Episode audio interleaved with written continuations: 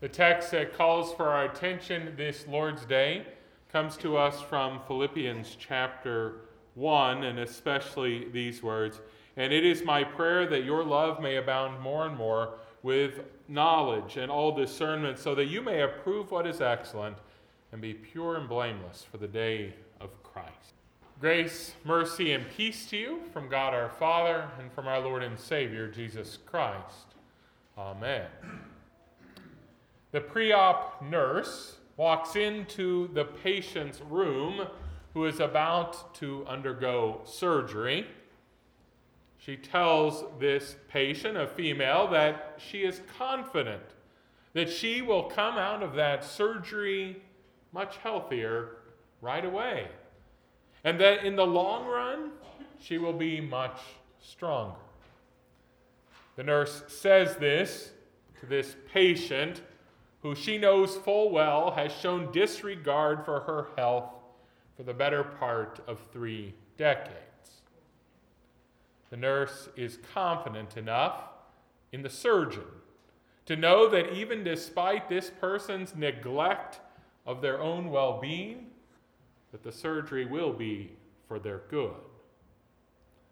Paul, in our epistle reading for today, speaks about having confidence in someone or something as well.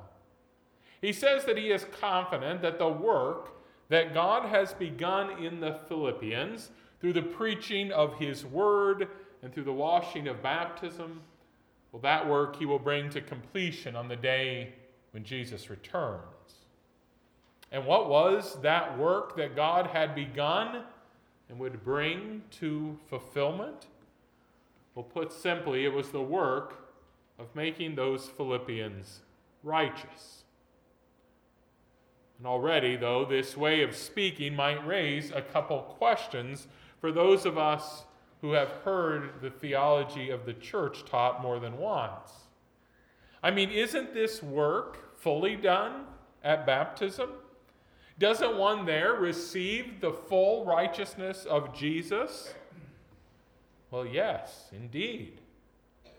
And yet, the manifestation of that righteousness that is received is not manifested perfectly in the day to day life of the believer. It is not manifested perfectly because the devil, the world, and our flesh remain. In fact, perfect manifestation of that righteousness that is given to us, well, that will only be seen on the last day. And that is why Paul writes that this work will be completed then. But what about now? What of the righteousness that we have been given? What of its manifestation in our day to day life right now between our baptism and that beautiful last day? While we know it will not be perfect, should we expect that manifestation of righteousness to grow in our life? Well, let us listen to our text. For Paul prays there that the Philippians would indeed abound in love more and more. He prays that their knowledge of God and His ways, and that their ability to discern what is good, would grow as well. As Paul says, he is confident that this kind of growth will happen in the Philippian Christians. They will grow in these things so that they are able to approve what is excellent, in order that they might be pure and blameless on the last day, having the fruit of righteousness that comes from Jesus Christ all over the tree of their life. So let me ask you a question. Should I, as your pastor, have the same confidence about you that Paul had about the Philippians? Or for that matter, should I have that kind of confidence in regards to my life and the growth of righteousness there? You know, quite frankly, sometimes it seems as if we talk as if God did one work for us at baptism, and if as if he'll do another work on the day of his coming but that in between those two, we really shouldn't expect much change or growth. Sometimes we talk about our lack of love as something that we shouldn't be all that concerned about, since we find such coldness all too natural for humanity most days, even Christians included. We'll say that we can't talk about the faith to others because we don't know enough, and yet we'll really not do anything to take any steps towards knowing more about the Word of God. We think we've got everything wrong and right all figured out. As long as we follow the platform of our preferred political party. And therefore, we think that we don't really need to grow in our discernment of what is right and wrong. We think we're in through baptism and we'll get in on the last day. So why worry too much about what's going on right now? And trust me, I understand why we are so hesitant to speak about growth in righteousness in our life now. Actually, we could say there's sort of two reasons we're hesitant to talk about it. One reason is theological. In other words, we don't want to talk too much about growing in righteousness because we fear that someone might hear that and believe that they can become right with God by growing in the good things they do. We wouldn't want someone to think that because we know the central teaching of the scriptures is quite the opposite. That there's nothing we can do to become righteous before God, but that Christ and his sacrifice on the cross is the one who makes us right with God. But I really suppose it is the other reason that is perhaps more pressing for most of us hearing this sermon that explains why we are hesitant to talk about growing in righteousness. And this is more of a practical concern, you might say. The main reason we're afraid to talk about it is because we know ourselves too well. We are aware that we often have sins in our lives that seem to stick to us for decade after decade. Things that almost seem to be more a part of our identity than our last names. We don't often see a lot of progress in ourselves in many areas. If we struggled with worry as a child, we find that we still struggle with it as age comes. The lusts of our youth don't seem to have faded with youth. And indeed, on the whole, things like desiring wealth or fame, sometimes they seem to only grow with age, not diminish. So, how was it that Paul could be so confident about the Philippians? Were they just better people than us? Did people in former days find it easier to overcome sin? Did they have more free time and less distraction in order to grow in knowledge of the world of the word and therefore discernment? Well, while there certainly were cultural differences between them and us, the struggle against sin on the whole was not all that different. No, the Philippians were not better people than us. They didn't just have stronger wills or less temptation. So, why was it that Paul was so confident that this work of increasing righteousness that would be perfected on the last day would go on?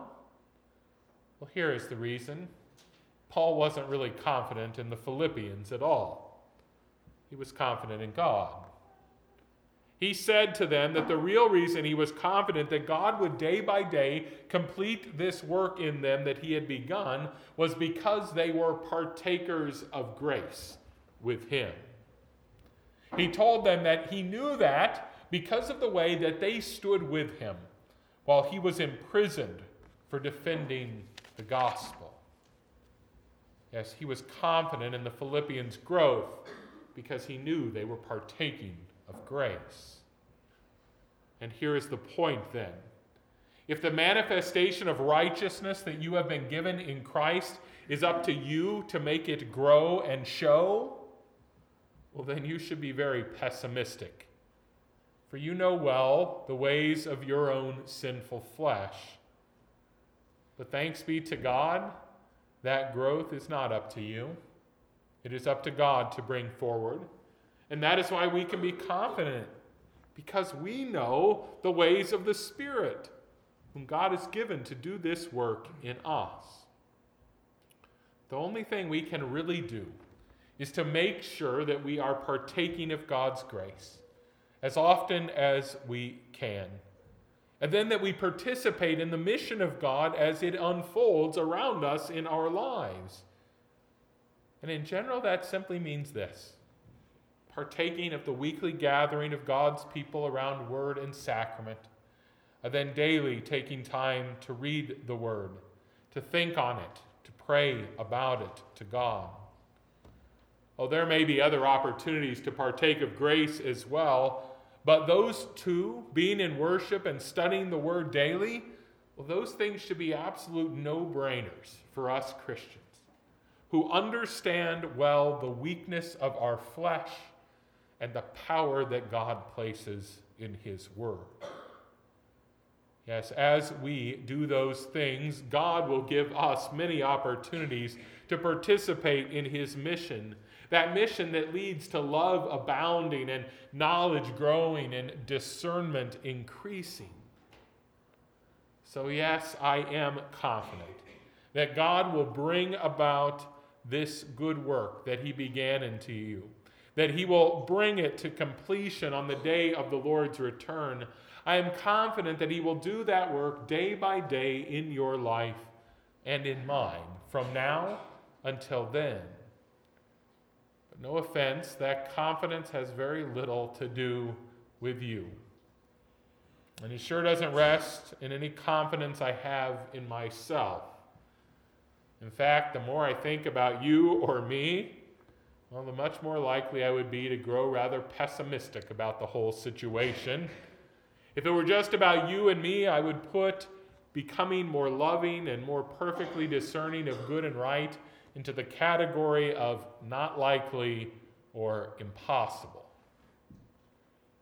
It is like the patient that I mentioned in the beginning of the sermon, if that patient's wholeness and health were simply up to them, or if they had to step in and perform the surgery on themselves to bring wholeness and health back to themselves, well, that nurse wouldn't have had anything to speak of confidence at all.